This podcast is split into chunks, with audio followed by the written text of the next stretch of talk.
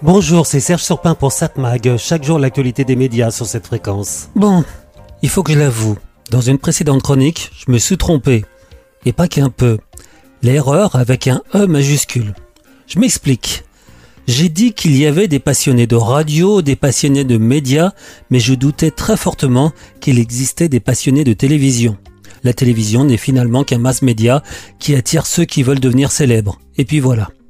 Et puis voilà que je regarde une émission sur France deux, un dimanche à la campagne, où Frédéric Lopez reçoit quelques célébrités le temps d'un week-end.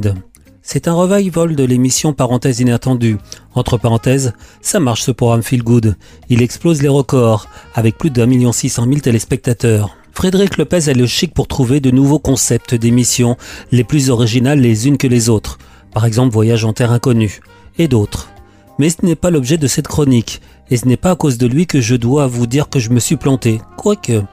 Ce dimanche trois décembre donc, Frédéric Lopez recevait trois personnalités. Catherine Lara, Philippe Lelouch et Cyril Ferraud. Et justement, en écoutant Cyril Ferraud, je me suis rendu compte que bah, je me suis complètement planté quand j'ai dit qu'il n'y avait pas de passionné de télévision. Et lui, comme passionné de télévision, on fait pas mieux. Dès sa prime enfance, il a dit qu'il était fasciné par les émissions de télévision. Ça le faisait rêver, il voulait en faire. Il rêvait de micro, de micro-télévision, jaune. Il rêvait de caméra aussi. Il a tout fait pour faire de ce rêve une réalité. Par exemple, il s'est permis d'écrire au producteur d'un programme qu'il adorait, Fort Boyard, et il leur a dit ce qu'il fallait changer, ou pas. Il a finalement obtenu un rendez-vous avec le producteur. Et il a été stagiaire dans ce jeu. Ensuite se sont enchaînés trois ans chez Disney Channel, la présentation de l'auto et enfin le jeu Slam. Et donc il a fini par réussir, finalement assez facilement. Et pourquoi ? Simplement par passion, passion de la télévision. Bon, c'est vrai qu'il a fait un peu de radio, sur Europe un et M F M. Donc passionné de télévision, et ça se sentait quand il racontait cela dans l'émission de Frédéric Lopez. Donc oui, je me suis trompé, planté, j'ai dit qu'il n'y avait pas de passionné de télévision. Et il y en a, et il n'est certainement pas le seul. Et pas seulement ceux qui veulent devenir célèbres avec un jeu télé-réalité. Et oui, finalement, je suis resté dans ma chapelle, dans mes passions, la radio, les médias, sans me rendre compte que d'autres pouvaient avoir d'autres passions, dont celle de la télévision. Donc, il est vrai que, comme je l'ai dit ici précédemment, on trouve assez peu de groupes de passionnés de télévision sur Internet, sur les réseaux, on trouve peu de hashtags. On en trouvait pas mal dans le temps où la réception satellite était le seul moyen pour regarder des programmes exotiques. Mais finalement, je me suis aveuglé et je ne vois pas ce qui se passe ailleurs. Je suis parti sur des a priori, sur des idées que je pensais être vraies et pourtant non. Ça doit me servir de leçon, et ça doit servir de leçon à d'autres. Ne pas se contenter de nos idées préconçues et mieux travailler le sujet. Mais après réflexion, je remarque que si je me suis pas rendu compte qu'il existait des passionnés de télévision en tant que média, c'est que ces passionnés, bah, ils s'expriment peu. Et cela n'apparaît pas ou peu sur les réseaux sociaux. Moralité, ce n'est pas parce que les sujets n'apparaissent pas ou peu sur les réseaux sociaux qu'ils n'existent pas. Il ne faut pas se contenter des apparences et ne pas se contenter d'écouter ceux qui parlent le plus. Bah voilà. Satmag, l'actu des médias. Bon, puisqu'on parle de télévision, qu'est-ce qu'il y a à la télé ce soir sur la T N T vers vingt et une heures ? Sur T F un, oh surprise, Harry Potter et le prince de sang mêlé. France trois, Alex Hugo, la série policière, la part du diable. France cinq, un magazine gastronomique. Les fromages du Nord gardent le cap. M six, un divertissement. Le premier quart de finale de la France a un incroyable talent.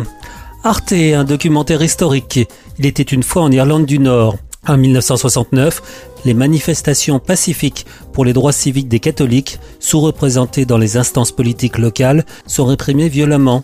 Tiens, au fait, il y a eu des manifs contre ça ? T M C propose, ah oui, tiens, pourquoi pas, quatre-vingts minutes, douche comprise. C'est la chronique de Pablo Mira, qui est dans Quotidien, mais non pas version cinq minutes, mais version quatre-vingts minutes. Ça, ça peut être marrant, pour changer d'air. Mais j'aurais tendance à vous conseiller de regarder ce soir France deux, qui propose un film de Thomas Lilti, de deux mille dix-huit. Ça s'appelle Première année. C'est avec Vincent Lacoste et William Leblanc-Guil.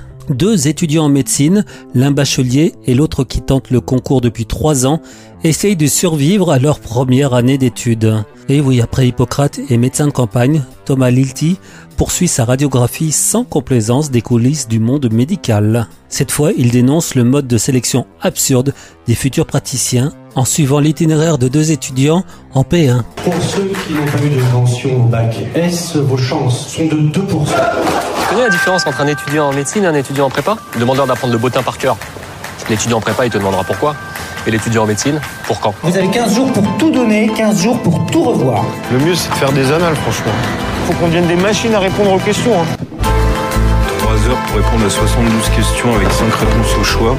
Ça fait environ deux minutes par question. Donc à ce rythme-là, c'est impossible de réfléchir, soit on répond euh, par réflexe reptilien, soit au hasard. Donc je pense que euh, les meilleurs, enfin ceux qui deviendront médecins, se rapprochent plus du reptile que de l'être humain.